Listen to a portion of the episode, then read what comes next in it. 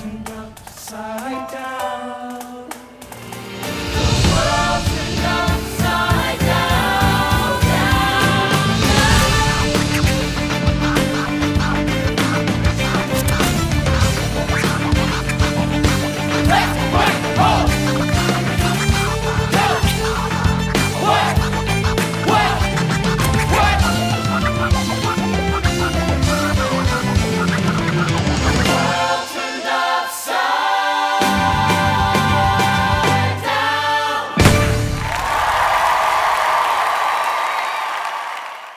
Welcome. We um, were able to give you a little flavor of the musical Hamilton, and you're going to get a much deeper appreciation in the conversation that my colleague Bruce Wolpe will soon lead. I'm Michael Green. I'm the CEO of the U.S. Studies Center at the University of Sydney. We're delighted you could join us to be in the Zoom when it happens um, with Michael Cassel and members of the cast of the Australian production of Hamilton. And of course, uh, we're uh, at the University of Sydney on the land where it happens. Uh, and uh, the University of Sydney is on the land of the Gadigal people of the Eora Nation, and we pay our uh, respects to the elders past, present, and future. And just on a personal note, I look forward to the day when some future uh, production of this story is, is as successful on Hollywood as, as Hamilton was. Um, I've seen Hamilton twice myself with my family. We saw it once in Chicago, once in London. Um, what a remarkable production. Um, across the United States, there are thousands and thousands of, of kids as young as eight and nine, including my 12 year old daughter, who can sing the entire musical from memory. Um, and what an unbelievable civics lesson for Americans, but for the whole world. And what an incredible, you know, um, rendition of everything that's beautiful and wonderful about the American democratic uh, uh, experiment and everything that's troubled about it, all right back uh, with the founding of the republic uh, and captured uh, in Hamilton in, in, in, a hip hop production that the founding fathers would um, surely have been dazzled by. So I'm going to turn it over to my colleague, Bruce Wolpe. I, I have only seen Hamilton twice. I'm told he's seen it countless times. um, maybe he can tell us how many. And uh, really look forward to the discussion. Bruce, thanks very much. Michael, thank you. And, and over to you. Uh, First, Michael, why don't you introduce the cast that's with us today? Hi, good morning, everybody. Uh, it's great to be with you all, and it's my great pleasure to introduce to you just three of our wonderful company members of Hamilton, the Australian production. Akina Edmonds, who plays Angelica Schuyler. Good morning, Akina. Morning. Jason Arrow, who plays the man himself, Alexander Hamilton. Hello, good morning. And Matu Ngaropo, who plays George Washington. Good morning, Matu. Good morning. Now, this is uh, this is quite remarkable, I have to say, because you know normally working in theatre, we tend to you know be rather quiet for us of a, of a morning. But so to have Jason, Akina, and Martin with us is very very special. Thank you guys for taking the time to be with us this morning, and I hope everything is well in Brisbane, where you've just enjoyed a spectacular opening night last Tuesday. It's warm. It's so warm. it's warm. It's beautiful. Yeah, it's great up here. Love Brisbane. Great to be here, Bruce. Great Thank to for be having here. us. Thank you, Michael. Thank you to uh, Matu, Akina, Jason, Victoria Cooper will be joining us uh, shortly, as well as scholars at the United States Study Center. Uh, Sydney swooned at your feet. Melbourne was marbled. And Brisbane is beguiled, and you're going to go to New Zealand, where I think it's going to be the most successful invasion since the British took over the joint in 1840. And uh, my question, my first question for the three of you is, um, uh, what's amazing from uh, from before, even before Hamilton opened, and the first curtain, you know, rising and opening night in the three cities here, has been this overpowering enthusiasm for the production. And uh, why is the show resonating so powerfully uh, with audiences that are half a world away and two and a half centuries past uh, the events that you're recounting for us here? Uh, whoever wants to start first. Matu, why don't you give it a go, and then Akina and Jason.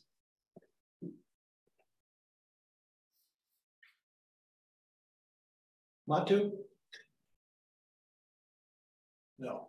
Look, I think it's just honestly part of the revolution of the time.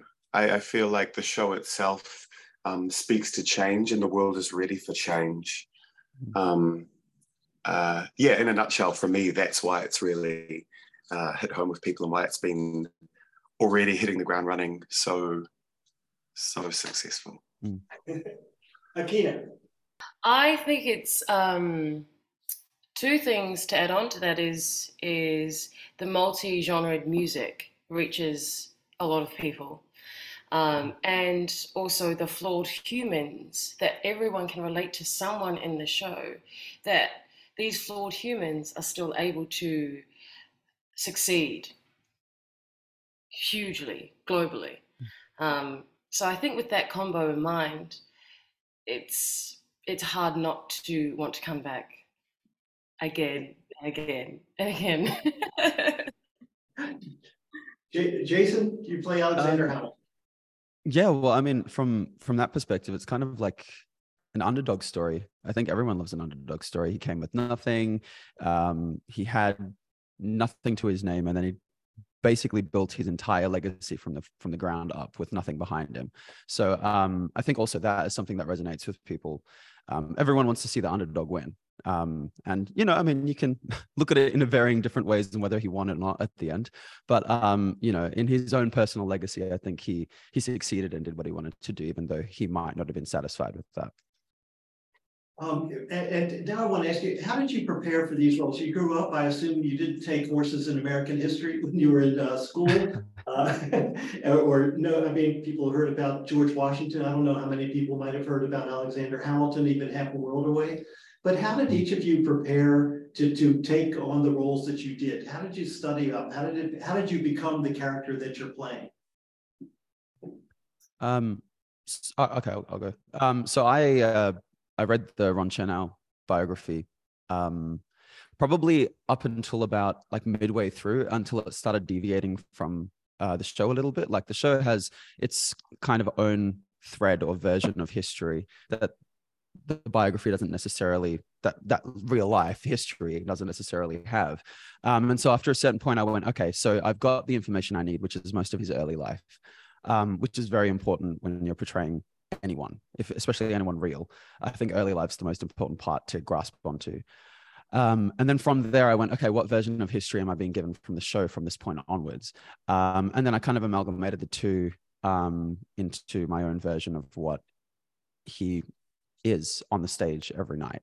Um, so yeah, it was kind of like a two prong approach between history and what I was given on the page. Great.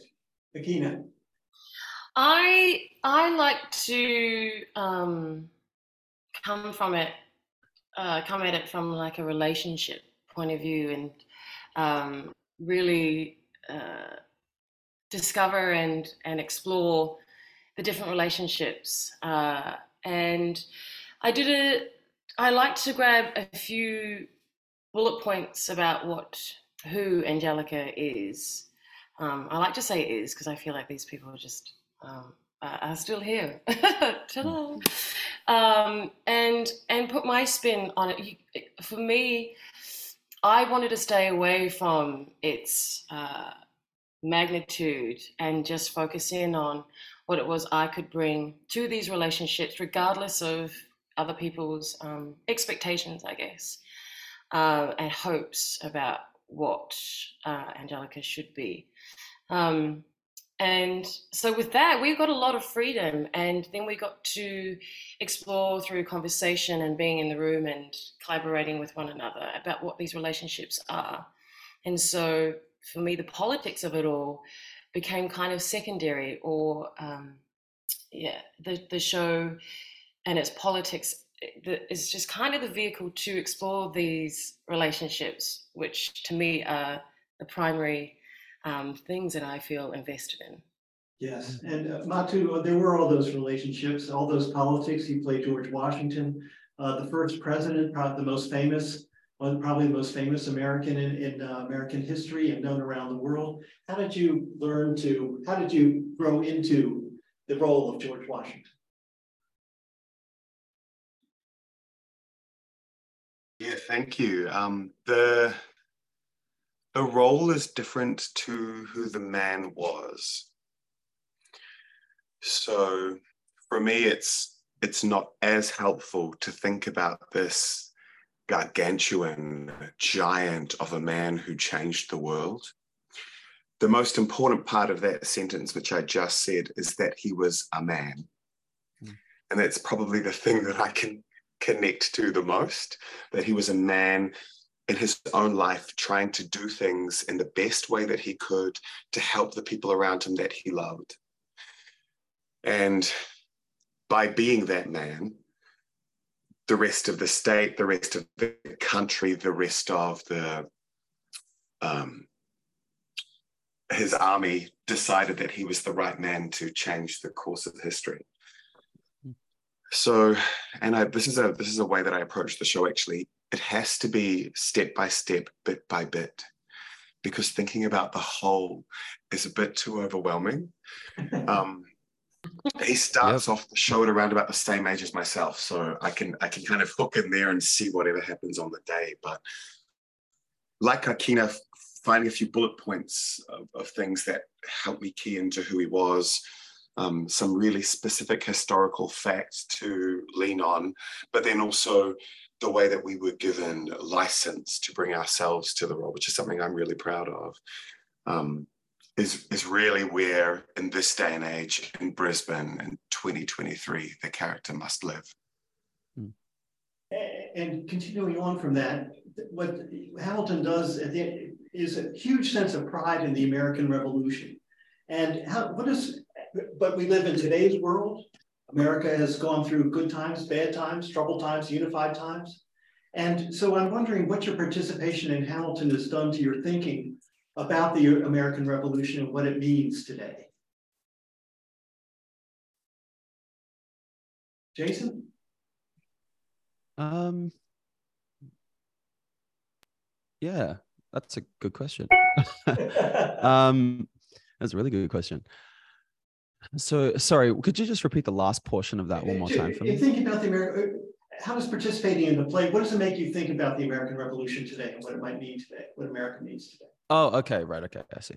Um, well, I think the show is again, if I just go back to that whole underdog story and um, you know, fighting for everything that you believe in, that has been something that has continually been a part of the world since day dot. So um, I think that any revolution, big, small, um, cultural, in any way, shape, or form, the show talks to that. Um, which in ways can, I guess, be manipulated by certain people to think it's about something that it's not. So there's one thing that there is another way to look at it, um, which is always good to have both sides of that coin to understand that you know some people might try and flip something in a way that most people don't agree with. Um, but the story itself, I think, talks to anyone who has a belief that might not be what most people think or what most people want is is doable and is possible. And for me, that that has so much to do with um, the way America, even Australia, is at the moment. You know, we have um, our own First Nations people here fighting for their rights and their um, their belonging on their own land, um, which is you know something that is slowly but surely pushing forward. And this show helps with that, even though it's about America. It's got nothing to do with Australia directly. The story itself, the people in the story, they hold a, a set of values that um, that we can latch onto and use to help propel us forward in a positive way. I think that's the resonance. Certainly, it was a question. That's a great answer, Jason. The question that we were asked a lot, Bruce, when we announced that the show is coming yeah. to Australia, is why do you think Australian audiences would be interested? Yeah, yeah. Uh, you know, we, you know, certainly I can speak personally when I went and saw Hamilton, uh, not long after it premiered on Broadway back in September of 2015. I had not heard the cast recording. I did not know anything about Alexander Hamilton. But what resonated with me, and I think to Akina's point earlier, and to, to Matu's and to Jason's, is it's a very real and human story. And that's what we as audiences, regardless of our backgrounds or, or where these shows are playing, that's what we connect to. It's a it's about a man who is an orphan, a uh, Caribbean orphan, goes on to become a founding father of America. And it's through great determination and great grit and great intelligence that he changes not only the trajectory of his life, but that of his adopted country. And I think, despite all of the historical significance, it's those personal relationships and that personal journey that we experience through Hamilton and through his relationship with Burr and, and the Schuyler sisters and everybody else who's featured in the show that's what we as audience members connect to. Exactly. Um, which brings us to the founding mothers, Akina, and uh, because they're part of it too. And the, the play, the musical has the women in very almost strikingly modern roles. I mean, uh, Martha, who plays Eliza, you play Angelica. I mean, they are um, women that we in, in, can identify with. And so, so I wanted your and any thoughts, reflections on playing that role and the and the role of women in building the American Revolution, you know, doing what they did at that time. Just any thoughts you have on your experience there. Mm. No, I love I love uh, considering what it is that the women bring um, in this show, and obviously historically. What I find really interesting, what I love the most, is that women have less time on stage than the men, yet I feel like their impact is just the same, if not stronger, which is a reflection of women anyway, uh, mostly. Um, and I'm not saying all women are great, not all men are great, you know, that's just, that's its beauty is that the impact that we get to bring to the show, we don't necessarily need to be seen um, for the entirety of the show, which is um, my favorite.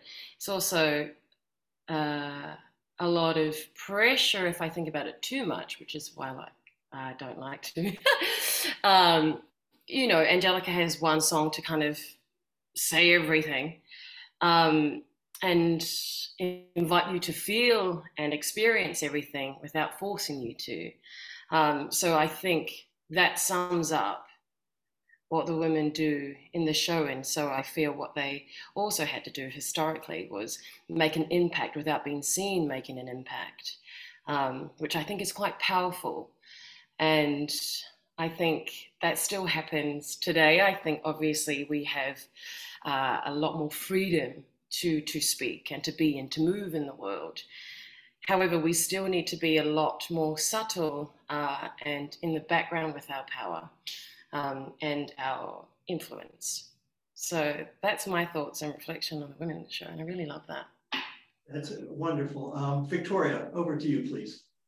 Yeah, great. And it's so um, wonderful to be here and to be able to ask you guys these questions. And I, I just want to follow on um, about some of the, you know, the updates to the show. And I think one of the things is that the staging of the show has so many actors and actresses who are people of color.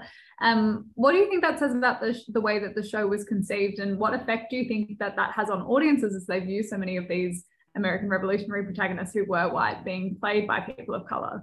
Um, and actually, Jason, I might start with you. Okay.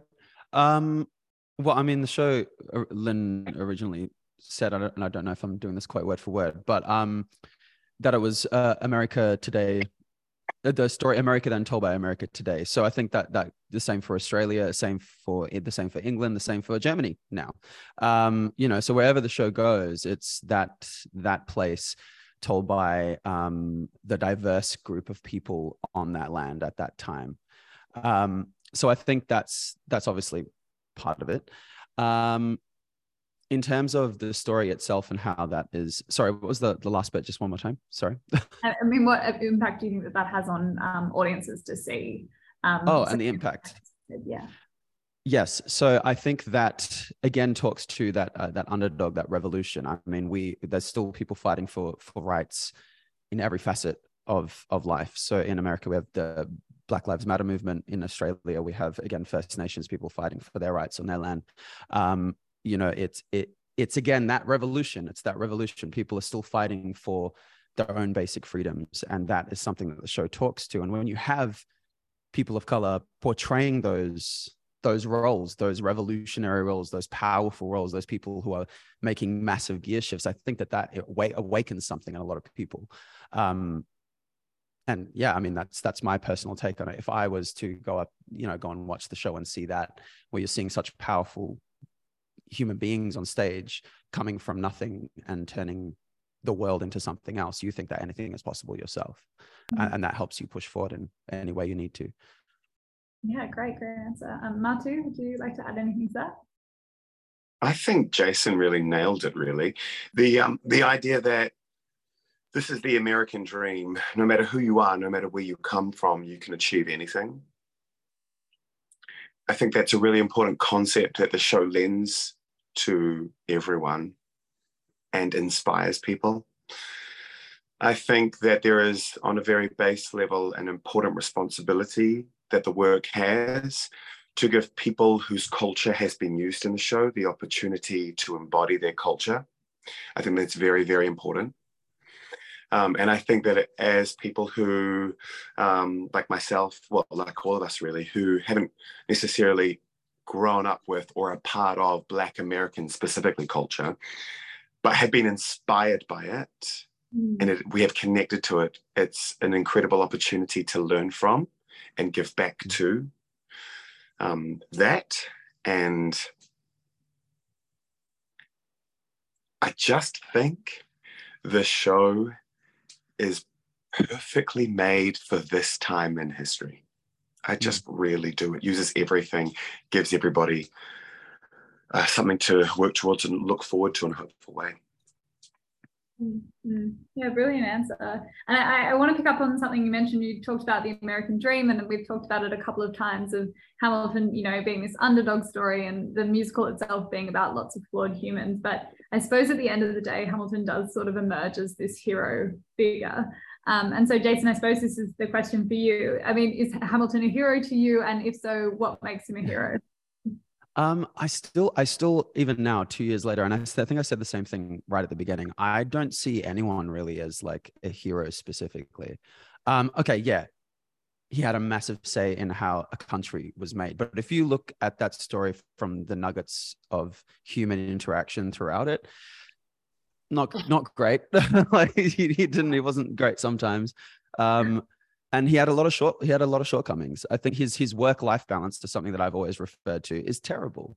Like he, he had, like he had so many opportunities to like be with family and you know build that his his relationships there that trust there and kept choosing work. And it's that work life balance. But i mean the story if it was like take a break okay and then he actually takes a break. I don't know how this you know might not have been as interesting a story. He also might not have you know helped create an entire country Mm. so like you know yes he is a hero in some aspects but i think as far as human interactions go most some people might not see him as the hero i Mm. still I, I see him more as a gray area i don't i let the show on that night decide where he sits and sometimes i'll finish the show and i'll be like i actually have no idea and i Yeah. think that's the best way to do it if you if i go in there and i go he's the hero tonight i think i force too much upon the show and upon everyone else on stage around me to make the show go in a certain direction and then it's not feel it doesn't feel as real um, so i think really it's stepping out on stage and singing that first alexander hamilton and going let's see where this goes Oh, um, I, I, I suppose perhaps this is a very meta question, but I suppose we're dealing with very meta questions today. Uh, and maybe, Akina, I'll ask you: Do you think times of change bring forward the best men and women, or do you think those men and women, you know, enforce those times of change? What do you What do you think? Go again. Can you go, say that question again? Fair enough. It was a difficult question. Um, but do you think times bring forward the best men and women, or do you think that um, you, you know men and women force those times of change? I think it's a combo. It has to be a combo, I feel. Um, because one needs to inspire the other. And depending on who those humans are, like, I mean, most of us here, I feel, are type A's.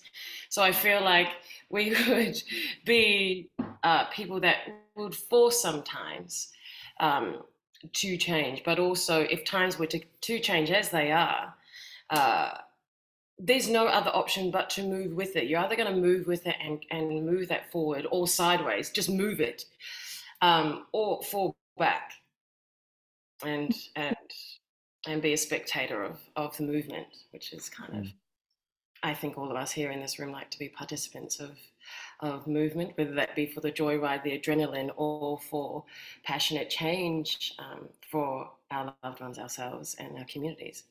Mm, mm. And speaking speaking of times and change and revolution, Bruce, you had a question about Twitter. Yes, I have a question about Twitter, but first I want to ask a question. Uh, What about Aaron Burr, really? What do we think about Aaron Burr after, after this show? Um, uh, matu The three of you, yeah. Matu, any thoughts? Well, look, he, he finishes the show, doesn't he, by saying, Now I'm the villain in your history, right? Yeah. So that's a really unfortunate place to finish your job every day. Um, so I, I, for the person playing the role, I think it's a real weight to bear because everybody wants to see, as Jason has mentioned, Alexander Hamilton as their hero, as someone to aspire to be like, as the everyman that we can see ourselves in. So we see Aaron Burr, we have to see Aaron Burr as the antagonist to that. Whether he was that Yeah. or is that really, um, that is up to everybody's own mind. But I was thinking about this earlier. We are here in characters of support of the journey of Hamilton because he represents everybody watching the show. So, whatever my function is to propel him on to do the great thing that I and myself believe that I can do is really what I'm supposed to do every day. And that's what Aaron Burr has to do. Fantastic. Um, just uh, for historical note, Aaron Burr uh, fled uh, after killing Hamilton. Uh, if some people want to arrest him for murder, he evaded that. He then engaged in a whole bunch of um, hijinks, uh, which were deemed treasonous, and he was indicted in Virginia and went to trial in Virginia on treason, uh, but was acquitted by the jury in Virginia. So he was he was never jailed, and he died of a stroke about uh, 30 years after killing Alexander. So um, I think that fits in exactly, Matu, with what you were saying on his destiny and how we feel about him.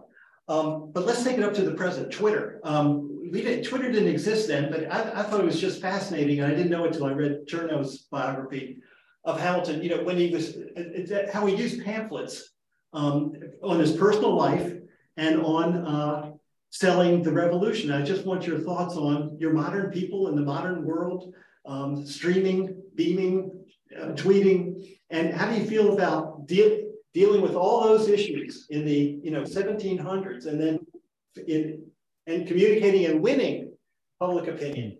Really something. He invented social media pretty much. well,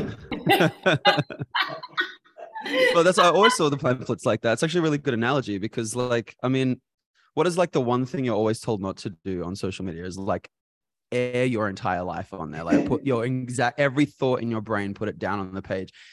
And that is precisely what he did. So the very first iteration of any kind of social media is precisely what Hamilton did was the wrong thing to do. So like, he, I, I would see that as a really good um, comparison, and I, I will actually take that forward doing the show now and see that as like, oh, this is quite a modern. There you go. There's another. There's another modern uh, element in the show that I didn't even realize existed.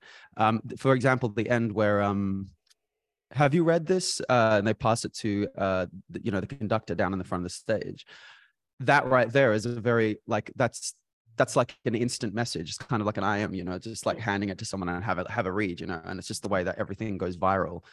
It's yeah, that's a really good that's a really good point. Um, Akina, what do you think? I I find it interesting because the pamphlets would take a lot longer than what it would with Twitter.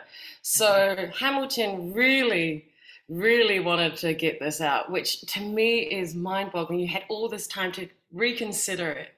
You know, you can't, you don't have as much time on social media. You just press post or whatever it is you do.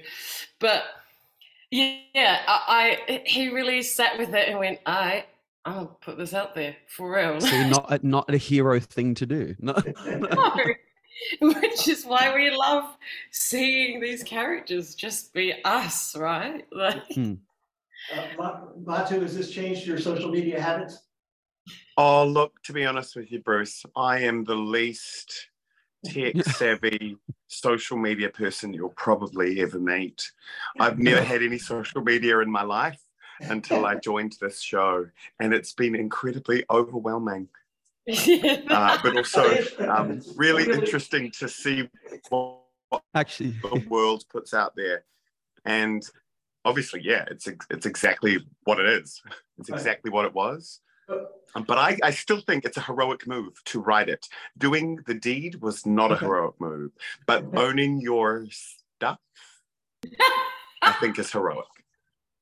Akina, I think it's been really interesting because um, you're quite active on social media, as are you, Jason. But just the outpouring of affection and engagement from the fans here in Australia is unlike anything I've ever seen. And you know, we continue, you know, you both, you all, three of you closed down Exhibition Street three weekends ago with the fans out at stage door farewelling you. What's that level of engagement been like? And and what, It's surpri- what surprise has it been to you, or, or has it been what you had expected coming into this sort of phenomenon that is Hamilton?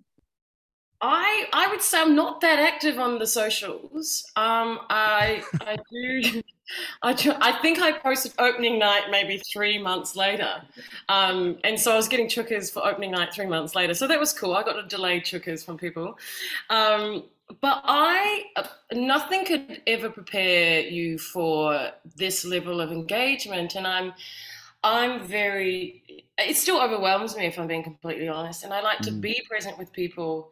Um, the photos thing doesn't doesn't uh, excite me too much, so I, I like to just no photos and sign and have chats. But that's also um, energy output as well. But it's still connection. So I'm still working out the balance between the energy output and connection because I do enjoy connection.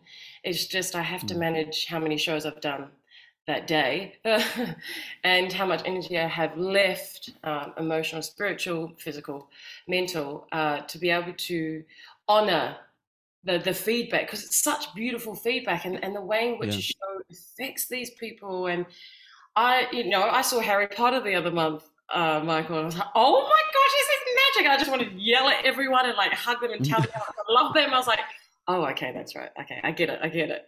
Um, but yeah, the level of um, fandom for for Hamilton is is incredible, and it's something I, I really want to keep uh, exploring and and Mm. and sinking my teeth into, or to just really be with that. Yeah, but it Mm. It's overwhelming. It's a balance. It's a balance.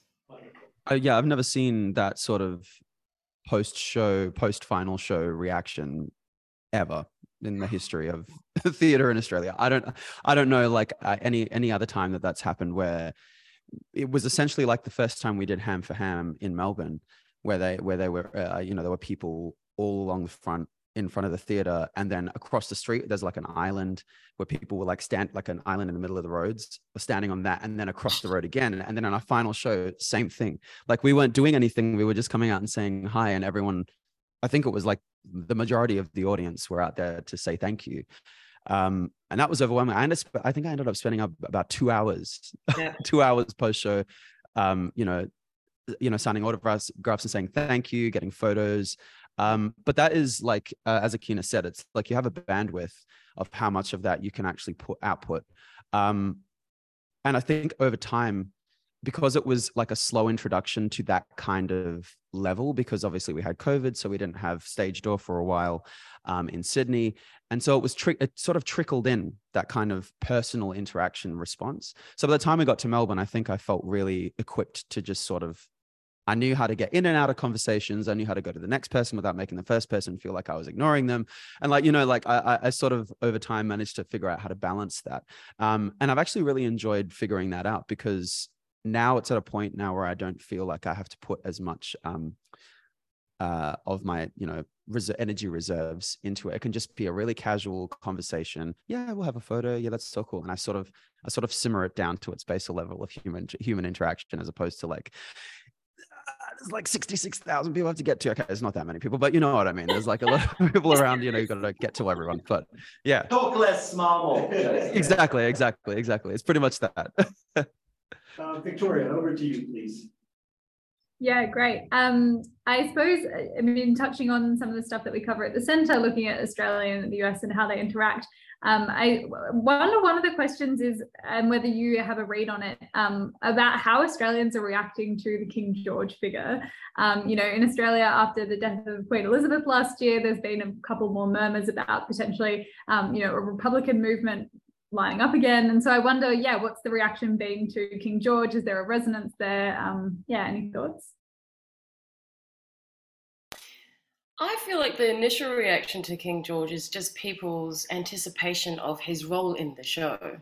Mm. and just what that means to people then you know he's he's the he's the relief as well so i don't feel like there is that much um, reaction to it being anything other than his role within the piece Mm,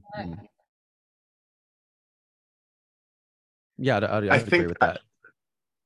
You go, you go, Matu. I think if people come with a political mind about what he might represent, about what this country is continuing to go through, uh, what the people here are continuing to struggle with, um, then it's a really interesting moment of them wanting to love him, but also a reminder of what's happened here Mm. and in many, many other parts of the world. But it's so hard to not love him. Especially with Brent. is the magic. Uh, that reminds me of a of a line from uh, a great Broadway show. May God bless and Fiddler on the Roof. May God bless and keep the czar far away from us. correct exactly. correct. And it is one of the, the good, like the great songs of the musical as well. You'll be back, you know, you're right, it does have that comic relief element to it. So yeah, it probably changes the participation from the audience. Um, there is a darkness in that though i think sorry just just before there is a darkness in that i always find like depending on who you get to play um that that role at that given time. So like um i always go back to um callan actually who now now plays burr who was um a, a standby for us like in like the og cast. Callan was a standby. He he covered burr and the king and hamilton and a few other people. When he played the king, I always got Joffrey energy from him. So like uh, Game of Thrones, if anyone's seen that, um, I always he always had a way of presenting the character like this young figurehead, hell bent on wreaking havoc, essentially. And like I always got that Joffrey energy. And when he played it, it was really dark. So the song, the song had this darkness to it that I had not heard before because he was playing on the that that Mm. sinister kind of thing that at that time that's what the what, what was happening you know everyone viewed it as that it was it was this this you know this empire that was you know wreaking havoc on the world and i think he really tapped into that it was something that i really enjoyed that he did and and depending on who plays the role depends on what you hone in on more i think um, so Brent at the moment, very hilarious, and I think you, you go with what Akina said. Like, you know, he- he's he's funny, you can't help but like him, and then Matu said you can't help but love him. Um, so it is very specific, I think, on who plays it. Mm, mm. Great, great answers and great insights as well. Um, Michael, I'd love to bring you in. Um, you know, bringing Hamilton out here and being in this product. You know, how has it made you more optimistic about the future of theatre here in Australia? How have you seen um, the future of theatre um, occur with Hamilton, the audience's perception to it? Well, it's just it's it's been phenomenal. You know, I think sort of bringing a show of this renown and with with so much anticipation for for the production to originate and for Australian audiences to to want to discover our own production of Hamilton um, has been has been so rewarding for everybody involved. And I think the highlight for me has continued to be seeing this incredible company on that stage because it was, you know, the other question that we got, other than do you think audiences will actually care about Hamilton or understand it, is was, you know, will you be able to cast it? And you know, as as the uh, the game we were explaining earlier, you know, Lin Manuel Miranda made it very clear when he originated the show with Jeffrey Seller, the original Broadway producer, was that you know that Lin wanted audiences to leave whatever cultural baggage they had, whatever preconceived ideas they had about the founding fathers at the door of the theatre and to go and have this new experience. And we were committed from day one of putting the best Australian talent on that stage. And we spent a good 18 months finding this incredible cast. And, and to then have gone through that during some of the most challenging times for all of us during that COVID period, um, I will never forget the, I think the day we got everybody together on a Zoom and we introduced each everybody to each other and to look at these tiles on on the screens um you know 35 or so people and to see Australia represented on that screen. And now, you know, fast forward to t- tonight where you've got this exceptional group of talents um, and all doing the very best that they can and, and giving this life and giving this show the absolute quality and performance that it deserves right in our own backyard has been the most rewarding. But I think what that means for the future of theatre in Australia is that we can continue to ensure that our stories reflect the communities in which we live and in which we work. And that's what I'm most proud of. And I hope that prevails, you know, for shows going forward. Yeah, yeah, no, uh, we, we all hope that prevails for shows going forward. I wonder, um, actually, the cast as well. I'd love to hear from you. Do you, you know, has being in Hamilton and seeing the audience's receptivity to this has that changed uh, how you see Australian theatre and the future of Australian theatre? Yep. Hundred percent. Um, like in a nutshell, yeah. Um, again, the the reaction. I always go go back to that reaction uh, post show, our final show in Melbourne. I've never seen that before in an Australian theater. Like, couple of couple of people for sure, yeah, at stage door, but not that many people coming out to say thank you for what you've done in the city that you are in at that time. I've never seen that, and that makes me go, okay, well, moving forward, maybe that's giving allowance to people also the show like allowance to people to show love um, and also something about the show that's very specific is that it, it there are so many people where it's the first time they've seen music theater ever. Mm. um, we'll go out to stage door and people will be like oh it's the first time i've ever seen uh, musicals you know uh, and oh man i love it. I want to see whatever happens next. And then i go well i'm like they're not they're not all this good. No I don't- that's good. i'm like you know this is this is pretty exceptional. So you, you've started at a high bar here. Um no but uh, obviously that's just a joke but i let them um you know i say like look go and see shows go and support theater. Um you've you've opened you've opened the box now so you might as well just explore what else there is to explore. To be fair, Hamilton is a, the show to go to if you've never been to musicals because it's like the non-musical musical. I I know that's such a sidebar, um, but to answer your question about theatre moving forward, it's I think since COVID, the appreciation for theatre is a lot deeper. I mean, it's such a it's such a beast to put on for producers, theatres, like the everything that they have to consider to bring a group of people together for this piece is insane. Like the whole nation has to be on board, or all state governments have to be on. You know, it's a whole thing. So since since COVID, I think it's been we've all had to ask ourselves why do we want to do this? And some of us mm. may never have asked ourselves that and just kind of fallen into theatre for whatever reason. And we had to ask ourselves that in the in the privacy of our own minds in the quiet in the darkness of why. When no one was around and there were no stage doors and we just didn't know whether we were going to be out of our houses again. Do i still want to do theatre? Do i still want to produce theatre? Do i still want to own a theatre to have maybe no one here ever again? Yeah. and so op- the opening night when I first when we first opened, it was beyond us, and it was just it, it became beyond the, the show itself anyway is beyond us, and then to understand we were the first to open Hamilton globally, but back after after COVID, to understand what it means to have a group of people back in the theatre again, it it only has to propel forward since then, Mm. given the depth that we've all answered the question of why. Why do I want to continue doing theatre when it could be taken away from me tomorrow? Nacho, you're doing a lot of nodding. I believe that now is probably um, the biggest moment for theatre going forward. I think it will thrive more than it ever has now. It will be more vital in the future because after experiencing periods of isolation and fear, theatre is togetherness and love. Mm. This is a hugely optimistic conversation, much more optimistic than what we normally have in our You're. You're so welcome. the And that's magic theater. There's, there's one thing I like that. I think this experience is not unlike Shakespeare, when you have to go and sit in the theater and then your ear gets attuned to the language and the pace and the rhythm. And that's certainly the case with Hamilton. So the second and third times are much better than the first, which is ex- ex- overwhelming.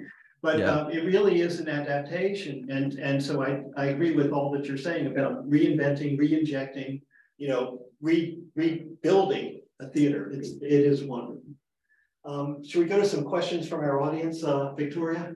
Yeah, we should, and that's also a, a reminder for the audience that you can ask questions using the Q and A function on Zoom if you have any burning questions. Um, I like this one. One of the questions is, "What is your favorite song to perform?" And I'm going to add on, and why. And why? Okay.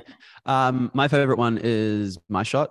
Um, reason why is because it's a great barometer for how that show is going to go. like, um, like you start it and you go, oh, it's a it's a breath show today. I've got to really concentrate on that. That's something I got to lock into. Or it's an energy show today. I've got to make sure that I'm keeping that in check and I'm not, you know, boiling over too soon. I've got to keep uh, keep a break on that. It's a really good barometer for how the show is going to go. Also, I think it starts to get the audience into the idea of oh, we have to listen quick.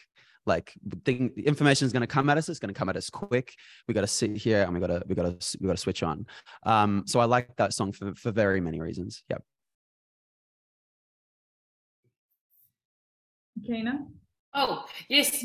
Um, listen, most likely satisfied. And and that's it's a love-hate relationship satisfied I have. Um uh because it tells on me. It's it's it tells on me so hard.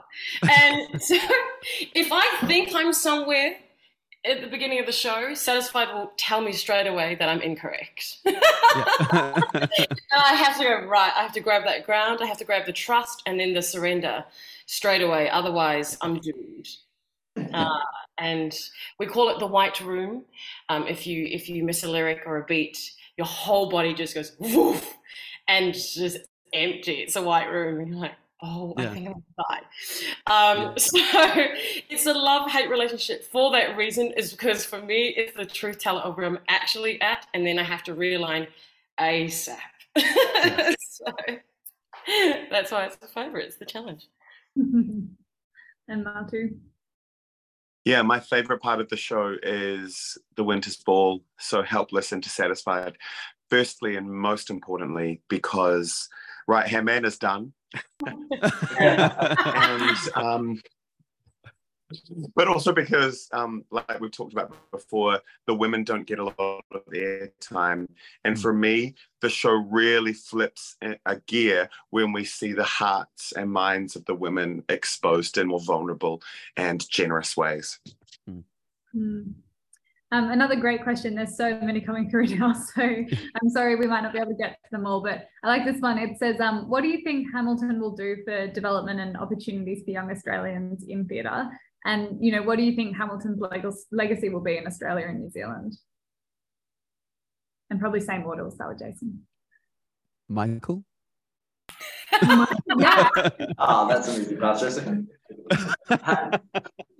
Look, I'm I think I think the legacy. I would hope that the legacy we create is that for you know young theatre goers, two parts. One is that they discover a love of theatre and that this is something that is familiar and can be part of their lives and they want to embrace going forward. To to to our point earlier, you know, for many people, it's their first time seeing the show. Our our statistics, our ticketing buy- buying data is is demonstrating that. You know, almost fifty percent of our audience are first time theatre goers. So that's incredible. Wow. But more so, I would hope that those audience members who are sitting there in that theatre wondering, you know, can I be, you know, can I be on that stage? You know, I, you know, can I see myself on that stage? And they are. And that, that encourages them to go and pursue their dreams and and you know whether it's be a storyteller on stage or be a storyteller behind the scenes that you know they're seeing themselves realized on that stage night after night and they know that they too can go and forge a career in the theatre. I would love that to be our legacy long after the show is gone. I'd be interested to see admissions for um for arts institutes in the in the last two years, just to see um the up the uptick in one admissions and two the diversity in those admissions um since the show's been on in Australia. So yeah, I would definitely second that. I would that that's the legacy in my mind. I hope that it it it shifts the ground, you know, a little bit when it comes to what's possible in theatre and who is possible to be to be a part of theatre. Mm. Um, and I wonder if we could maybe get Akina and Matu to talk about uh, in New Zealand, you know, do you anticipate the reaction in New Zealand is going to be different or similar to Australia, especially considering the slightly different colonial histories there? I think it's um, much like how we've spoken about Australia and uh, uh how Australia receives this show. Again, it, it's it's people of the land, you know, being fighting for their land. I, there's so much we can relate to, and again, it's very relationship, flawed human base. Uh, culturally, everyone can relate to the show and relate to these humans and relate to the fight. Um, so I think I think they're gonna eat it up.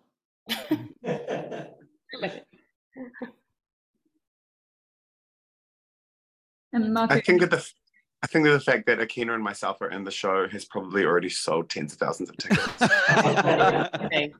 Not even, I'm not even kidding you. Like, you know, tens of ten thousand of those are probably just my family. for real, and that's just immediate. I am I've the one thing that's sorry, sorry, you go, Akina. my I've had family like inboxing before we opened Brisbane about tickets and bringing their whole like workplaces and their workplaces saving for da da da. I'm like, oh my god, let me open Brisbane first, and then let me just work out the rest after that. Thank goodness it's a bigger space Mm. because we're gonna need it. We need it, yeah. The, the one thing that surprised me because we went there and we did some PR like not too long ago um, for the launch of uh, of the Auckland season. Um, and one thing that I was like, oh wow, this is gonna go off here was when we went to the radio station or the radio headquarters, or one of them at least. The number of hip hop radio stations in New Zealand out of this world. So like there is a massive hip, just solely hip hop culture. I think there was like four in that building alone. And I went, oh, they're really gonna have an ear for rap and hip hop and R and B. Like they they're gonna know what's being said like that. So I'm like, get those Hey. lyrics out. Hey Like- man, like- don't mess it up. yeah, it's like on the beat, on the beat. Listen, yeah, yeah. Uh, another question that's come through from Robin, um, and it says, uh, Jason, how do you keep a straight face in the song where you have to pause after Burr says Alexander Hamilton and we all cheer? Um, well, the very first time it happened, I I can't remember what I did. um, I think that was like was something I just wasn't expecting because you know that's sort of like a reaction you would expect for like I don't know the theater royalty, like you know to have that kind of reaction when you come out is something that I'm not uh, used to at all or accustomed to whatsoever. So I definitely was not expecting it. Um, and as Akina said before, I think it's the character, the character, the way that it's introduced. That there's your there's your hero of the story, and everyone just latches onto that and goes with it and reacts to it. And there was a lot of people who have been waiting for the show for so long, um, and so that reaction, I think, is something that I won't ever get used to. I just always go back to what would Michael Jackson do because he's had to deal with this before. He would just stand there and look in a direction and he'd just wait. And so I do that. See, acting. It's, Just su- act. it's such an interesting thing. I, I just want to add to that because it's y- you want to express your appreciation for people's appreciation, and and just holding that moment of the show. It's like a yoga pose, right? I mean, this whole show is yoga, but it's like a Yeah. yoga pose where you hold it in an isometric hold, but you let its energy still flow. So we have to. We're responsible for that moment of the show. We can't go out of that moment. So to hold truth of that moment, but let it expand, but it's still just that one pose, is our responsibility. And I guess we're hmm. able to express our gratitude by holding that moment and then carrying on once once Jason goes, okay, now it's time. Yeah. Once there's a slight dip in the in the applause, and I'm like, there it is, slatch on. Um, yeah. and he means It's a, it's a crazy moment. Yeah, s- slight. All right, um, Michael, I might just pass one more question to you and then I'll throw back to Al Michael um, to round us out to the end. Um, but uh, the question for you comes from Suzanne. She says, Do you think Hamilton will still be relevant in 50 years' time?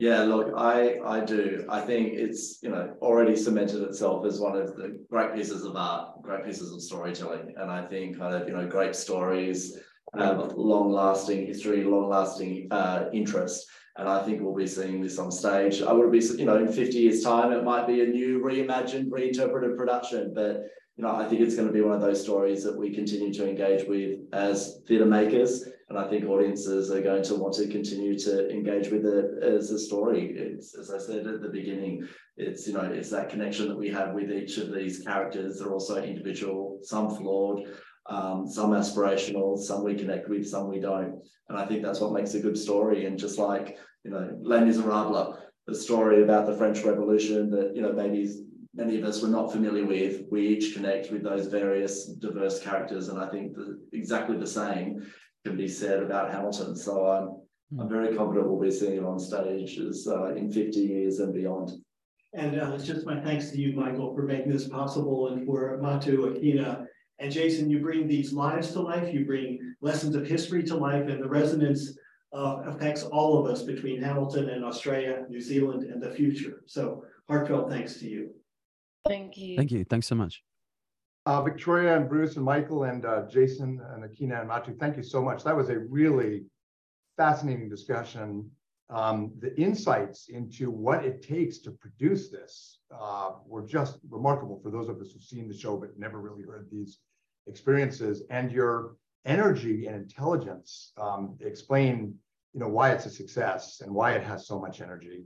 And what really interesting comments on on things that resonate today about theater in Australia um, but about, I, I, love the comments early on that this was a story of an underdog. And I think, you know, when you said this showed that failed humans changed the world, um, and, and they were young, and the women's story wasn't told and comes through, um, but the power and intelligence of the women in the story, and all of this at a time when in Australia and the U.S. and New Zealand and a lot of the world, people want to believe they can they can they can make change happen. And uh, what a what a powerful sort of timeless, uh, well, and really relevant narrative.